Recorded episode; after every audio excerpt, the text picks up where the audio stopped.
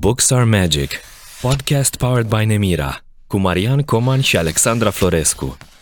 Armada, about all things science fiction, fantasy, thriller, horror. Vă salutăm, prieteni! Sunt uh, Marian Coman, uh, sunt împreună cu Alexandra Florescu, din nou la un nou episod din uh, Books are Magic, un episod dedicat uh, Armada, dedicat iubitorilor de literatură, science fiction, uh, fantasy și thriller. Astăzi uh, m-am înțeles cu Alexandra să uh, discutăm despre ce iubim mai mult la literatura SF și să venim fiecare cu câte o propunere de uh, top 5 uh, cărți uh, science fiction. Bună, Alexandra! Bună, Marian! Bună tuturor! Aș vrea să încep prin a le mulțumi sincer celor care au ascultat uh, prima ediție. Înțeleg că dacă au ascultat-o și au dus-o și până la capăt, ne-au uh, iertat uh, emoțiile și poate bâlbele inerente la o primă ediție. Pe care nu am scăpat nici acum, aș spune. Așa că îi rugăm din nou să fie îngăduitori cu noi. Sperăm să ne ascultă în continuare. Uh, mi-a plăcut foarte mult ideea asta cu un top SF, evident. Uh, înainte să îl începem, poate ar fi onest din partea mea să precizez uh, o chestie biografică simpatică și poate încurajatoare și pentru cei care ne ascultă, poate doar așa fiindcă ne știu pe noi, nu sunt neapărat cititori hardcore de science fiction, și anume că eu m-am apucat să citesc science fiction și fantasy undeva spre 30 de ani. Uh, very late adopter, cum, cum s-ar zice. Am și, am și scris despre, despre asta pe blogul lui Turin Emira la un moment dat, despre cum să te apuci să citești science fiction la 30 de ani. Ca atare, în topul meu o să fie câteva clasice, dar nu numai, o să fie și serii care pur și simplu m-au convertit așa, adică a fost o experiență și de convertire la mine. Am pus mâna pe ele, le-am citit până la capăt și după aceea a început așa să devină obișnuință să citesc uh, science fiction. Apoi uh, ar trebui poate să spunem că un top uh, este un, uh, o ierarhie absolut subiectivă și ține de gusturile fiecăruia. Nu avem pretenția că o să validăm acum cel mai bune 5 sau să vedem cât or să fie 9, 10, 8 în funcție de ce fel se suprapun topurile noastre, uh, cele mai bune romane ale tuturor timpurilor, ci romanele care ne-au plăcut cel mai mult nouă și de altfel, eu zic că este absolut în regulă dacă invităm și pe ascultătorii noștri să vină cu propriile topuri în comentariile de pe YouTube sau de pe Facebook sau uh, de acolo de unde uh, ne ascultă acest, acest dialog pe care încercăm să-l uh, construim astăzi. Mm-hmm. Alexandra, îți propun să începi tu cu, cu poziția numărul 5 de la tine din top, apoi să, să vin eu cu poziția numărul 5 de la mine din top și tot așa până la, uh, la numărul uh, la numărul 1, la locul 1 din preferințele fiecăruia. Prin urmare, exact. doamnelor și domnilor... Vrem așteptare și tensiune. Alexandra Florescu, top 5 science fiction. Nu avem jingle-uri, nu suntem la emisiune radio, suntem la, un, uh, la o înregistrare prin telefon din cauza de pandemie și izolare, dar să vedem care sunt cele mai uh, faine, cele mai bune din punctul de vedere al Alexandrei Florescu, cele mai bune 5 romane science fiction. Și o să începem cu locul numărul 5. Cu toată subiectivitatea înainte, la mine pe locul 5 uh, este seria Turbion de Robert Charles Wilson. Uh, probabil o opțiune așa un pic neașteptată. Nu cred, că în, nu cred că sunt niște romane pe care le-a citit toată lumea și nu cred că sunt în uh, topurile alea Uh, top 10 pe care le faci toată lumea pe site-uri și în străinătate și la noi, apropo de cărți de citit într-o viață. Um, dar a fost pentru mine cam prima serie science fiction pe care am citit-o cap-coadă, e adevărat și într-o circunstanță biografică foarte simpatică. Eram undeva uh, la mare în luna ianuarie Uh, și se potrivea așa un pic tot contextul ăla și cu ce se întâmplă în, în, în cărțile astea, și anume că într-o noapte de octombrie, pur și simplu stelele dispar de pe cer. Se descoperă că Pământul e înconjurat de o barieră extraterestră, toți sateliții sunt distruși, tehnologia și fluxul informatic uh, se suspendă și urmărim în primul roman vreo 30 de ani o generație de oameni care trăiesc practic așa într-o bezmă, într-o beznă, scuze, mereu cu teama de a fi în pragul extincției. Um, E plin de stranietatea încercării de a înțelege așa entitățile care au închis planeta într-un dom și pe care în volumele următoare oamenii vor numi ipotetici, un nume foarte frumos și interesant, cu care vor intra în contact. E și o parabolă ecologică, e și o fabulă apocaliptică, asta ca să ne amintim și de podcastul trecut, dar personajele sunt extrem de autentice și de, și de convingătoare și o recomand celor care vor și știință, dar vor și uh, o imagine din asta psihologică și socială foarte frumoasă și fină, pentru că avem urmărite prietenii, familii, iubiri, dincolo de tot ce se întâmplă ciudat și straniu pe planetă. Îți uh, mărturisesc că eu nu am citit seria, deși un prieten mi-a vorbit foarte fain despre, despre ea și o am în, în uh, lista mea de lecturi. Sper să-mi fac vreme să uh, citesc și cărți care au apărut deja, că în ultima perioadă citesc uh, mhm. uh, mai mult uh, romane care încă nu au apărut pe piața din România, din, uh, uh, în virtutea faptului că lucrez la o editură și atunci trebuie să sondez uh, manuscrise, uh, dar mm-hmm. îmi doresc foarte mult să citesc uh, seria asta, sper să am timp uh, și aștept și eu știu comentarii din partea ascultătorilor să ne spună dacă, dacă Turbion este printre preferințele lor. Dacă um, Numărul 5 la tine. Da, dacă îmi dai voie, o să, o să spun și eu ce am pe poziția numărul 5. Mi-a fost foarte greu, e, e foarte complicat de fapt să alegi doar 5 cărți. Și pentru, pentru poziția numărul 5 uh, îți spun că s-au luptat uh, trei romane care voiau să fie în topul ăsta.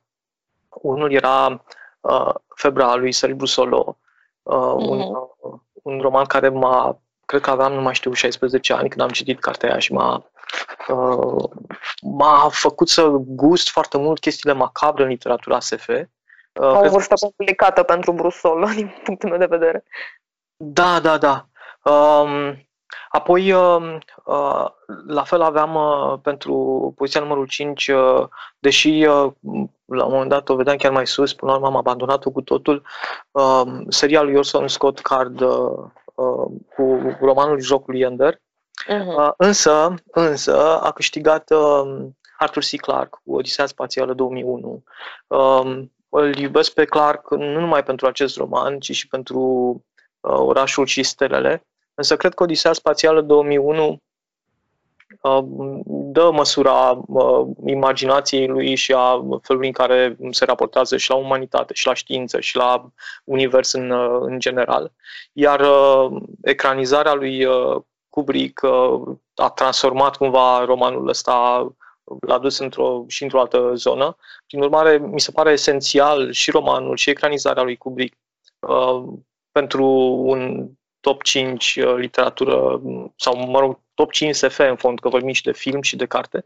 Um, așa că o recomand oricui uh, își dorește. Am avut marea bucurie și onoare să uh, o reedităm într-o ediție în Armada Classic. Cred că nu trebuia, n-avea cum să lipsească de acolo, așa că cititorii se pot bucura de ea. Ei bine, acum o să șochez probabil spunând că eu pe asta nu am citit-o, că așa se întâmplă când te apuci uh, târziu de citit science fiction, cumva rămâi așa cu niște clasici de citit. Am văzut, bineînțeles, filmul acum foarte mult timp și e fascinant și e, e clar și e evident că nu poate lipsi dintr-un top de genul ăsta, într-adevăr. Acum să vedem uh, ce avem la tine pe locul, uh, pe locul 4. Sunt foarte, foarte curios, Alexandra. Um, am ales uh, o carte de proze scurte, care știu că știm cu toții că proza scurtă e totuși încă așa o cenușăreasă a formelor literare. Toată lumea preferă totuși romanele care au o respirație așa largă. Um, dar mi-a plăcut extrem, extrem de mult povestea vieții tale, volumul lui uh, Te Chiang, care probabil uh, a ajuns foarte cunoscut în ultimii ani uh, și datorită ecranizării făcute de Denis Villeneuve, uh, filmul Arrival. Um, mi-a plăcut pentru că Chiang e genul de scriitor science fiction care merge foarte mult într-o direcție filozofică și metafizică, dar nu prin uh, expozeuri, nu explicit, prin teme și idei foarte profunde și dificile, înțelese așa printre rândurile povestirilor. Și e un volum extrem de divers, uh, cu povestiri foarte greu de încadrat într-un gen anume, science fiction, uh, uh, filozofic, metafizic, avem, nu știu, o poveste a unui turn Babel care face legătura um, cu adevărat și la propriu între pământ și sferele înalte ale unor entități.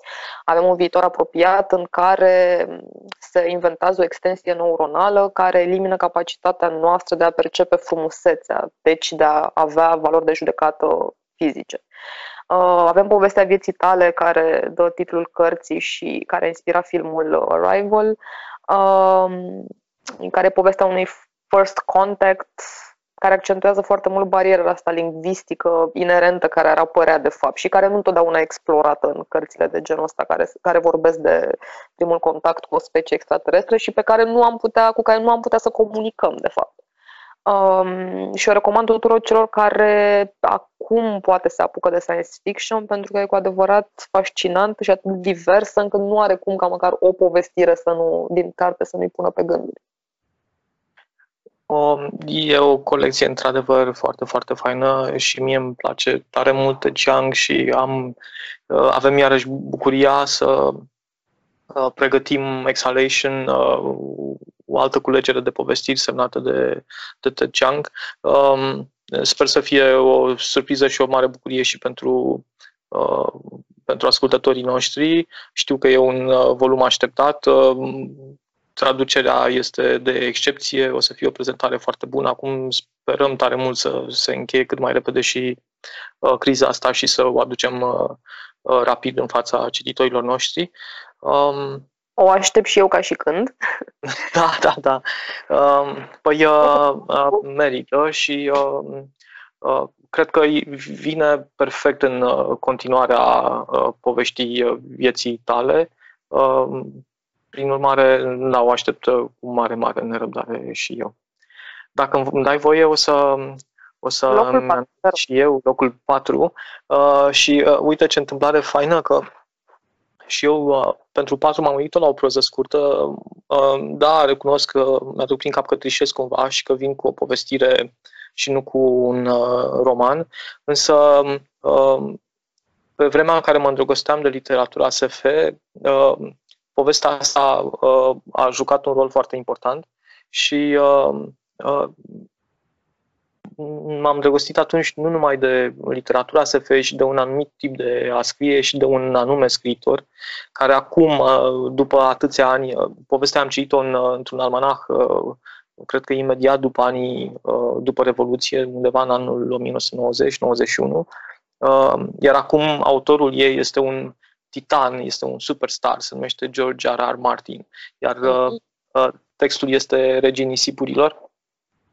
Și îți mărturisesc că atunci când împreună ne-am întâlnit cu George Martin la Dublin, uh, redevenisem uh, privindu-l pe Martin, copilul ăla de nu știu cât aveam atunci, 12-13 ani, care citea Regii Nisipurilor și care uh, rămăsese perplex în fața unei povestiri și a felului în care literatura îți modifică felul în care gândești și uh, m-a, atunci când am stat față în față cu Martin, eram puștiul ăla uh, care citea Regii Nisipurilor.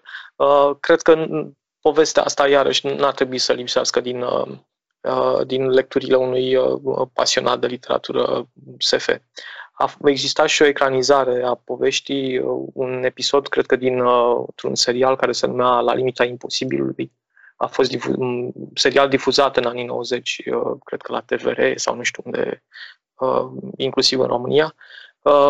Și atunci când am văzut episodul acela din La limita imposibilului, știu că mi-a plăcut foarte mult, mi s-a părut bine făcut. Nu știu cum ar fi să-l revăd acum după atâtea filme cu efecte speciale remarcabile, nu știu cum mi s-ar părea atunci, dar uh, la vremea aia eram de părere că a fost o ecranizare reușită.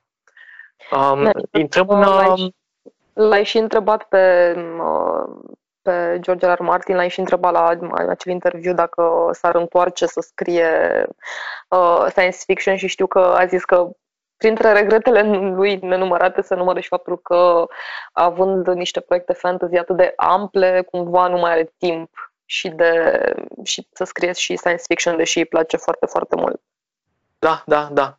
Eu cred că sunt mulți oameni, uh, nu știu câți din România, dar cu siguranță uh, cititorii de la nivel internațional s-au îndrăgostit de Martin citind textul ăsta și citindu-i opera SF. și au așteptarea asta că se va întoarce cumva la, la science fiction.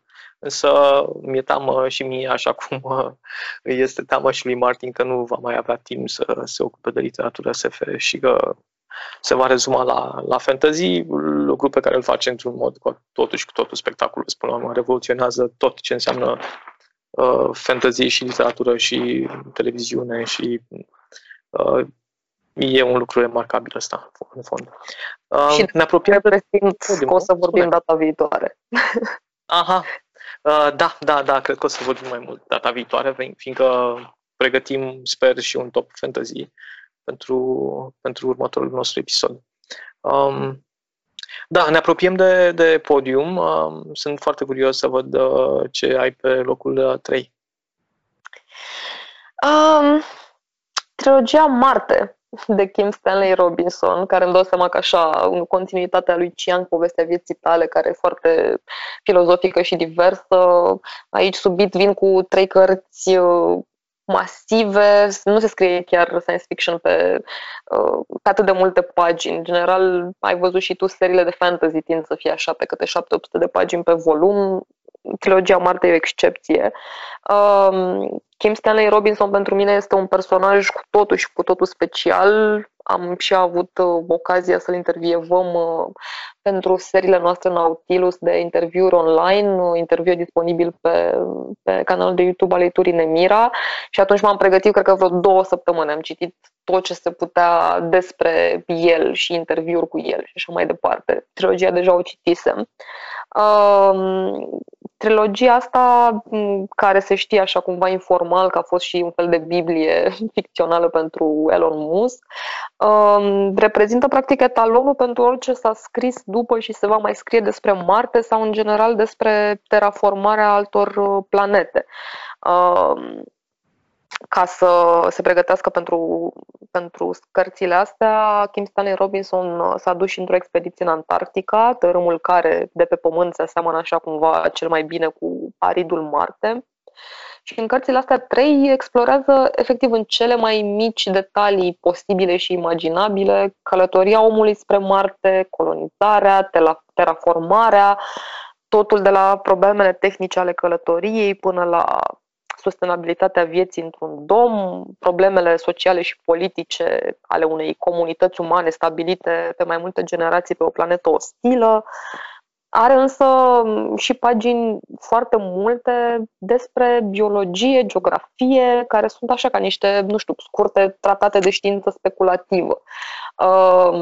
De asta cel mai mulți preferă primul volum, după care, mă rog, în al doilea, într-adevăr, ai aceste pasaje aproape științifice, repet, chiar dacă ele sunt pur speculative, dar este absolut fascinantă intelectual. Adică, pentru că e, e o perspectivă holistică, așa, adică nu cred că a ratat vreun detaliu posibil despre cum s-ar terraforma, de fapt, o planetă ostilă ca Marte. E absolut fascinant.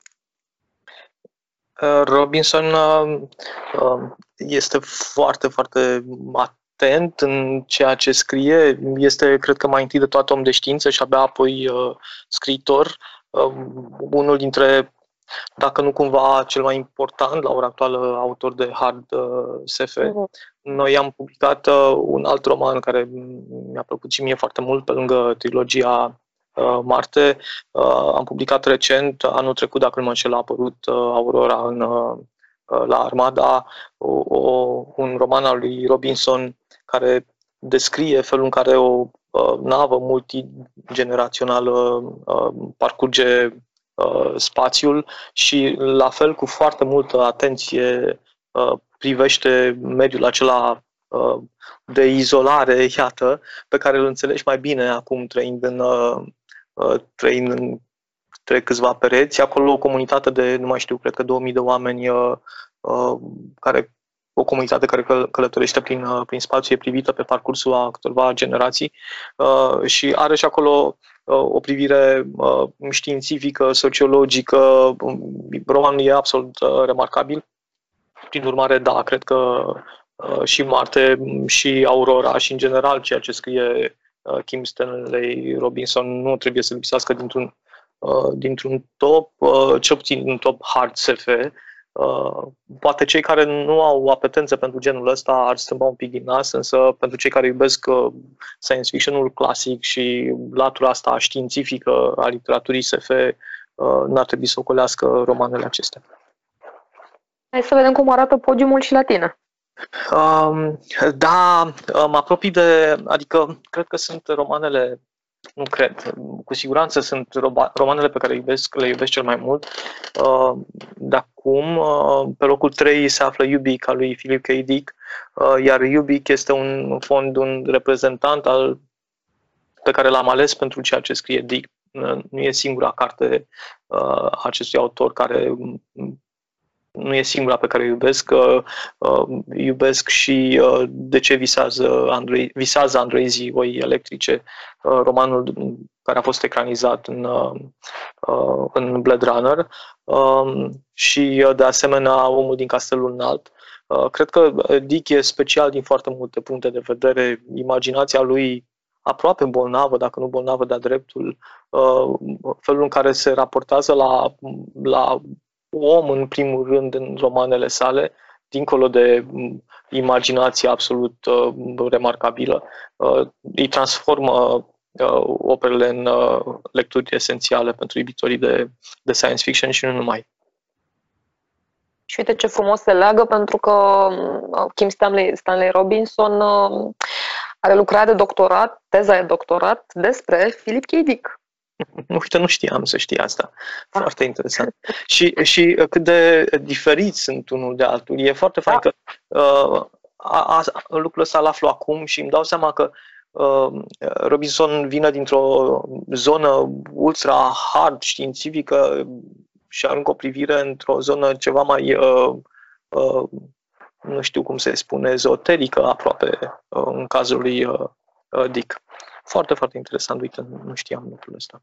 Da, eu uh, recunosc că am o, am o relație de love-hate cu Philip K. Dick, uh, în sensul că îl citesc foarte greu, citesc foarte, foarte greu, dar nu pot să nu îmi dau seama, adică mă forțez să-l citesc pentru că îmi dau seama ce influență enormă reprezintă pentru imaginarul science fiction de azi, inclusiv în Black Mirror, inclusiv în nu știu câte filme science fiction de la Hollywood care nu urmează neapărat o ecranizare clasică, dar are enorm de multe concepte care în cultura pop science fiction vin de la el și sunt atât de multe încât nici nu mai știi exact că vin de la el, dar după ce îl citești îți dai seama de, de chestia asta și e, e fascinant ce influență enormă a avut și are în continuare.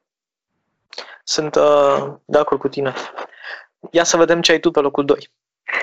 Um, pe locul 2 am uh, trișat și am ales uh, două serii, surori, există și așa ceva, mm-hmm. și anume um, seria Ender și Saga Umbrelor uh, de Orson Scott Card. Mi-a venit să anticipez să, să zic asta când ai spus da. ai scos din tot, dar um, Cărțile astea, în momentul ăsta nu mai știu exact cât însumează cele două serii, poate 8 sau 9 volume împreună, 8 sau 10 volume împreună. Le-am citit într-o lună jumătate. Uh, la un moment dat mă gândeam foarte serios să-mi iau concediu fără plată ca să pot să stau să citesc dacă ne ascultă și colegii noștri, îmi pare rău, trebuie să recunosc chestia asta. Um, sunt două serii surori, cu primul volum jocului Ender care în care începe fascinanta saga acestui copil recrutat de armata Pământului ca să simuleze printr-un joc apărarea împotriva atacului iminent al unor gândaci extraterestri. Numai că, așa cum probabil că știm cu toții, nu e doar un joc și el ajunge să comită un xenocid. Ucidă... spoiler, Alexandra.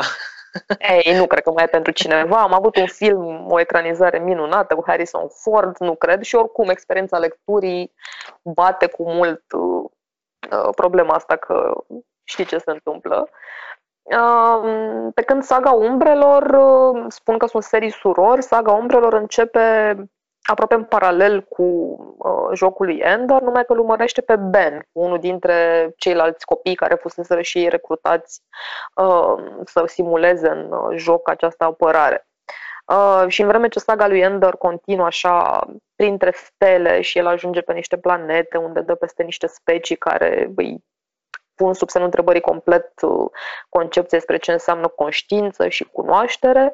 În saga Umbrelor, toți copiii care au fost cu Ender acolo se întorc pe pământ și vedem ce se întâmplă cu ei în țările lor după ce au fost atât de bine antrenați. În vreme ce saga lui Ender e așa pe o notă foarte filozofică și morală și etică, saga Umbrelor devine un thriller politic foarte alert, plin de speculații politice despre confruntarea dintre statele cele mai puternice pentru resurse, pentru putere. Sunt foarte, foarte diferite. Mi se pare aproape incredibil că au același uh, scriitor. Și după acea lună jumate în care am locuit în ele, mă simțeam simțeam așa ca și cum ieșisem dintr-o relație foarte lungă. S-a simțit așa că trebuie să-mi iau la revedere cu greu și de la Ender și de la Ben, uh, protagonistul uh, din saga Umbrelor. E, e absolut fascinant ce face și cât de diferit reușește Scott Card să scrie în uh, cele două serii. Uh, trebuie să-ți spun că am citit doar primele trei romane din, uh, din uh, seria Jocului Ender, uh, adică Jocul Ender, vorbitor în numele morților și Xenocid, mm. și am văzut ecranizarea uh, filmului. Uh, da, mi-au plăcut foarte mult, probabil că la un moment dat, când o să am uh, vreme, o să, o să iau și saga umbrelor, uh, fiindcă e tare fain uh, universul pe care l-a construit și sunt foarte bine făcute, foarte bine scrise personajele uh, și toată lumea aia este incredibilă. Uh, am citit cărțile acestea în adolescență, cred că în primele ediții de la, uh, de la Nemira. Uh, știu că îmi plăceau și copertele, uh, totul era într-un, uh, într-un fel anume și mai descoperisem o, o poveste, sper să nu spun o prostie acum, o proză scurtă a lui uh, Orson Scott Card care se numea Apasă tasta Enter într-un almanah Anticipația din anii 90. Uh, sper să nu mă înșel.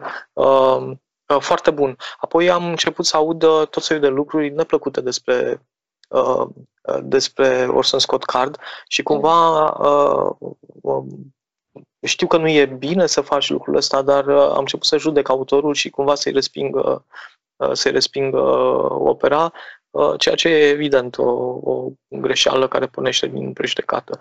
Um, Vezi, eu ne știi se... nimic, am citit foarte relaxat aceste Da, da, da, da. Uh, unde suntem? Uh, trebuie să, să-ți mărturisesc ce am eu pe locul 2. Așa. Uh, până acum am avut americani și, uh, și un chinez nu, în, uh, în acest uh, top. Um, o să aducă doi ruși uh, deodată.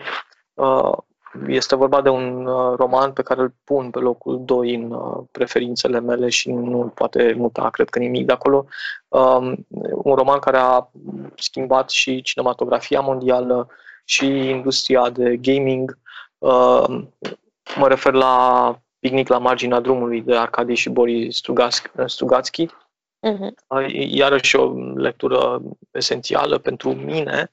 Uh, cred că am citit cartea asta de câteva ori. Uh, am văzut și călăuza filmului uh, Tarkovski, care se predă, cred că, în orice facultate de regie și, în general, cred că la teatru și pe oriunde ai de-a face cu, cu actori și cu filme.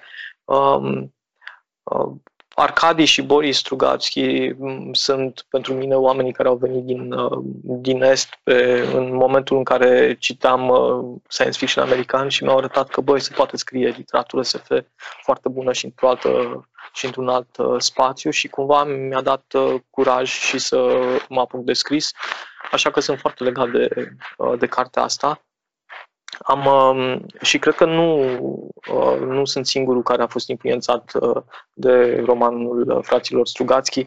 Am vorbit zilele trecute la clubul de lectură Nemira de pe, de pe Facebook de data asta, fiindcă ne-am mutat în online cu toții, despre o carte publicată recent în Armada, este vorba de Anihilare, um, a lui Jeff Vandermeer și cred că în romanul lui Vandermeer se uh, simte influența fraților Strugatsky a zonei din Picnic la marginea drumului. Uh, recomand romanul ăsta cu mare căldură, așa cum recomand și uh, Anihilare a lui uh, Vandermeer. Mm-hmm. Ei, de data asta, acest, acest clasic l-am citit și eu, într-adevăr, deși am văzut filmul, evident, de mai multe ori, cu mult înainte și cartea am citit abia acum, abia acum câțiva ani. Uh, și da, e, acum după ce am citit Anihilare, parcă am chef să o recitesc. Mm-hmm. Ne apropiem de numărul 1, unde da, da, da, da, da. Aici avem jingle-uri și bătăi de tobe și toate lucrurile astea uh, care se fac mi-e, înainte de a un loc de un Mi-e un. foarte greu să cred că nu e extrem de previzibil și dacă tu o să ai altceva pe locul 1, voi fi extrem de șocată.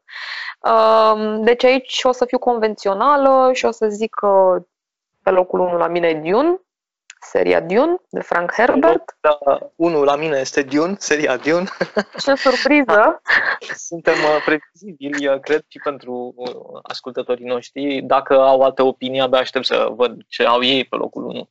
Deși vreau să fie foarte clar că am citit Dune după ce am citit Urbion și saga lui Ender și saga Umbrelor, adică din nou am fost very late adopter. Uh, văzusem totuși filmele în toate variantele și filmul și serialul de N ori când eram mică, dar nu știu de ce pur și simplu nu, nu m-am gândit să merg și la carte. Asta se întâmplă uneori. Ca atare am avut un șoc acum vreo 2 ani când m-am apucat să citesc. Din punctul meu de vedere, primul volum din serie ar trebui predat efectiv la orice curs de creative writing. Mie mi se pare că este aproape perfect scris. Mi se pare că începe foarte bine, mi se pare că e și interesant, și filozofic, și psihologic foarte bine, și strunit perfect uh, apropo de dialoguri, de familie, de gândurile lor, de tranziție, de politică. Deci mi se pare extrem de bine scris, independent de ce îți place să citești. Um, și apoi, mă rog, evident că despre așa ceva, despre Dune sau despre cărțile lui Asimov și George R. R. Martin, se pare că orice spui o să fie banalități, așa că mi-e greu să mai explic de ce. Aș mai spune doar că evoluează extrem de extrem de surprinzător pentru mine și îmi place foarte mult că problematizează atât de puternic ideea asta Mântuitorului, de care am vorbit puțin și data trecută apropo de uh, seria Demon a lui Peter V. Brett.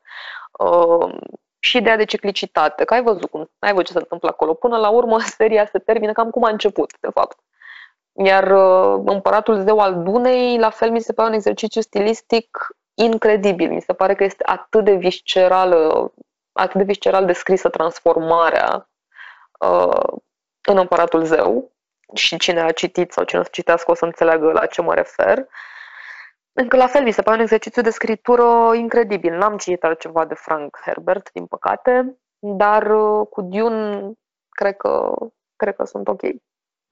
Um, am citit uh, Dune în, uh, în liceu și mi-amintesc că m-am certat cu profesoara de literatură din cauza acestei cărți, fiindcă încercam să explic că e o, un roman esențial și am vorbea în continuare despre Sadoveanu și, și uh, am ajuns să ne, să ne certăm, însă uh, aș face din nou lucrul ăsta. Eu cred că romanul ăsta, despre romanul ăsta ar trebui să vorbească la școală, pentru că e, uh, e dincolo de orice pot spune ușor și uh, uh, despre literatura ASF, e de o profunzime cum doar literatura mare are și asta înseamnă, din punctul meu de vedere, că uh, Dune face parte din literatura mare.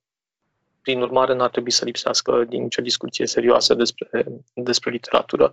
Um, aștept cu mare nerăbdare și uh, ecranizarea acestui film, o ecranizare uh, care, pe care o merită uh, cartea asta.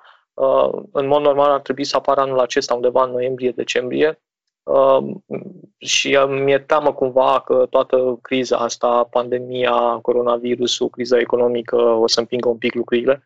Uh, încă nu am văzut uh, un anunț oficial în, uh, pe această idee, însă îmi doresc foarte mult să văd un film bine făcut după romanul lui Frank Herbert.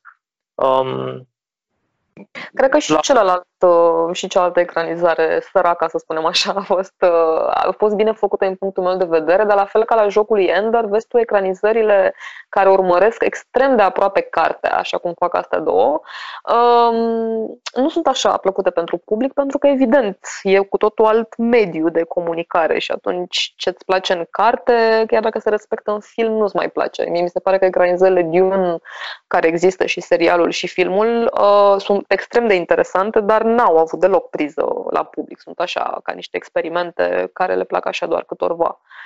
Eu, deci am uh, previzibil și imprevizibil, practic, în topurile da, noastre, da, da. cred. Um, eu citisem, uh, citisem romanul când am văzut, uh, în anii 90, când am văzut ecranizarea lui David Lynch, cu actorul uh, care la vremea aia era celebru pentru serialul, uh, pentru rolul din serialul Twin Peaks și da. am, am, aveam un video și caseta era închiriată de la un centru de la cum erau în anii 90 am pus caseta și acum atât de multe așteptări de la, de la filmul ăla și pentru mine, adolescentul de 16-17 ani a fost o mare dezamăgire, ecranizarea lui David Lynch. Nu l-am revăzut de atunci, uh, cred că este și la liber acum pe, pe YouTube, dar n-am avut curiozitatea să-l, să-l văd din nou. Știu că am rămas cu un uh, gust amar. Probabil că uh, Acum uh, l-aș privi cu un pic mai multă înțelepciune, fiindcă David Lynch este, însă, este în fond un mare regizor și probabil că nu a greșit prea mult acolo, însă aveam eu alte așteptări de la, de la filmul ăsta. Um, Alexandra, noi ne apropiem de final așa, ușurel, dar aș vrea să nu scăpăm câteva lucruri. Uh, topul nostru s-a încheiat, uh, vă așteptăm cu comentarii și cu propriile topuri. Iar acum uh, aș vrea să, să punctez câteva uh, mici uh, chestii care s-au întâmplat în, uh, în uh, science fiction mondial și nu numai, și în cel local. Uh, prima notă este legată de apariția unui nou număr din revista Galaxia SF, în care o să puteți citi un uh, interviu cu Liu Cixin, uh, autorul despre care uh, aș vorbi eu uh, mai multe dacă nu ar fi timpul atât de, de scurt. Um, este autorul romanului uh, Problema celor trei uh, corpuri, prima uh, parte dintr-o trilogie absolut remarcabilă de literatură HRSF, din nou, de data asta, al cărei al treilea roman o să apară în curând la, la Nemira, în, în Armada, este vorba despre Capătul Morții. Uh, roman din care în revista Galaxia SF puteți citi un, uh, un uh, capitol în avantpremieră. Apoi, uh, Uh, asta orice, ar fi una dintre... Da, orice noutate de la Liu Cixin, interviu, scrisoare, orice face Liu Cixin, mie mi se pare fascinant și e, e un autor de urmărit. Aveam și eu o noutate care mi-e dragă de săptămâna trecută sau de săptămâna asta și anume că a apărut o nouă carte a doamnei N.K. Jemisin, am spus eu și data trecută că o iubesc foarte, foarte tare. Cartea se numește The City We Became Uh, care o să apară și la noi, asta e o veste bună, cândva, probabil la anul, când ne vom fi liniștit cu toții. Și da. uh, uh, mi se pare că are o, are o premiză foarte romantică și sensibilă, așa mai ales pentru momentul de față, fiindcă e vorba de dacă de la premiza că toate orașele au așa niște spirite ale lor, unele bune și altele malefice și că în fiecare oraș există niște campioni, să le spunem, care pot comunica cu aceste spirite și pot influența și uh, influența balanța dintre, dintre, din bătălia lor. Uh, mi se pare că o să fie foarte interesant să citim așa ceva după ce în perioada asta ne-am abandonat cu toții orașele și ele chiar par așa să prindă pe alocuri o viață independentă de noi și abia aștept să o citesc după ce ne vom fi luat înapoi orașele și o să le vedem poate cu alți ochi și cu alte, și cu alte sentimente. Uh, da, trebuie să-ți spun că am, am citit uh, romanul și că se află în portofoliul Armada, o să apară, așa cum spuneai, uh, cred că anul uh, viitor la noi. Um, e o, iarăși o mare, o mare bucurie, e o autoare extraordinară, e unul dintre, una dintre scritoarele, aș zice, ale noului val în literatura SF și fantasy uh, mondială. Așa că da, să nu ratați uh, romanul ăsta atunci când o să apară la Armada. Um, și pentru că vorbim despre uh, cărți foarte bune și autoare și uh, ce se întâmplă la nivel mondial în SF, trebuie să mai uh, spun un lucru se, încheie, se va încheia în curând uh, se, uh, se vor încheia în curând voturile pentru premiile uh, Nebula. Uh, ceremonia a fost dată peste cap, uh, urma să aibă loc în luna mai uh, uh, la Hotel Marriott undeva în uh, Statele Unite. Probabil că o să aibă loc online, pentru că avem un pic de coronavirus peste tot. Um, însă așteptăm și noi uh, premiile cu ceva emoții, fiindcă uh, printre nominalizări se află și un uh, roman care mi-a plăcut foarte mult, semnat de Arcadi Martin, o altă autoare și aici e legătura cu Uh, ceea ce vorbeam mai devreme, uh, un roman de debut uh, și îmi doresc foarte mult să, să câștige premiul Nebula, cred că îl merită cu prisosință. O să revenim la momentul decenării premiilor și o să ne bucurăm împreună pentru romanul ăsta, dacă va fi așa.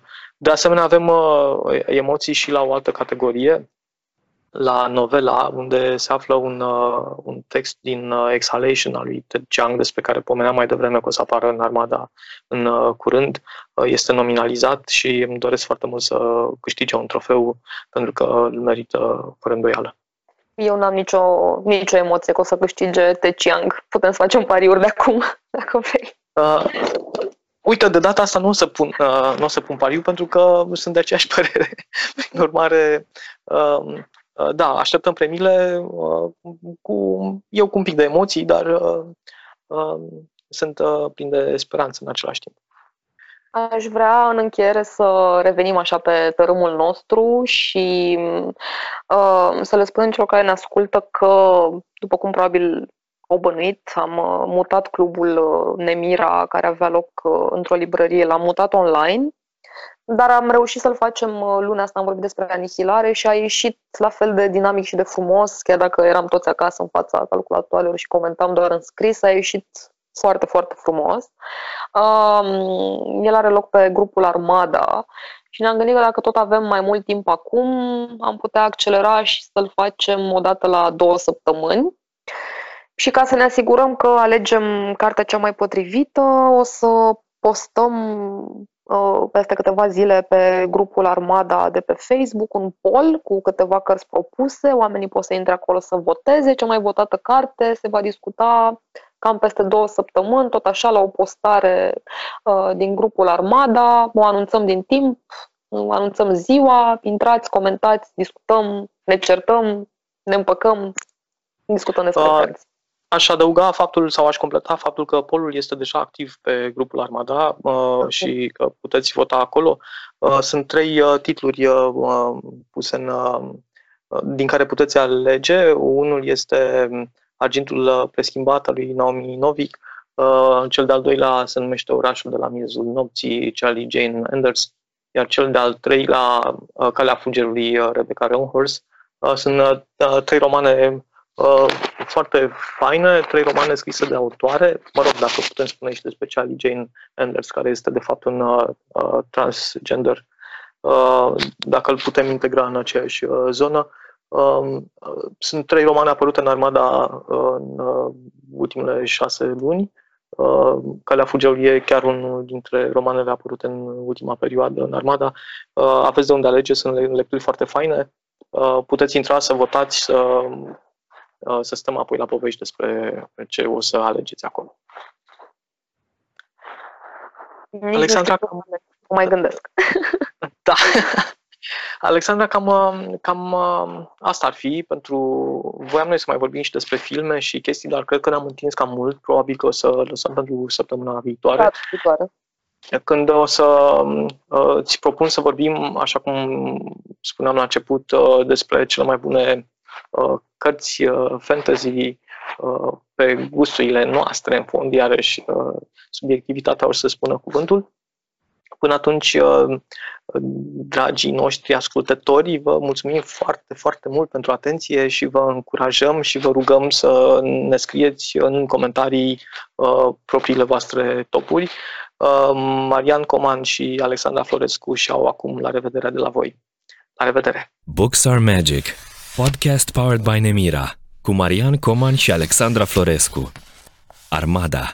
About all things science fiction, fantasy, thriller, horror.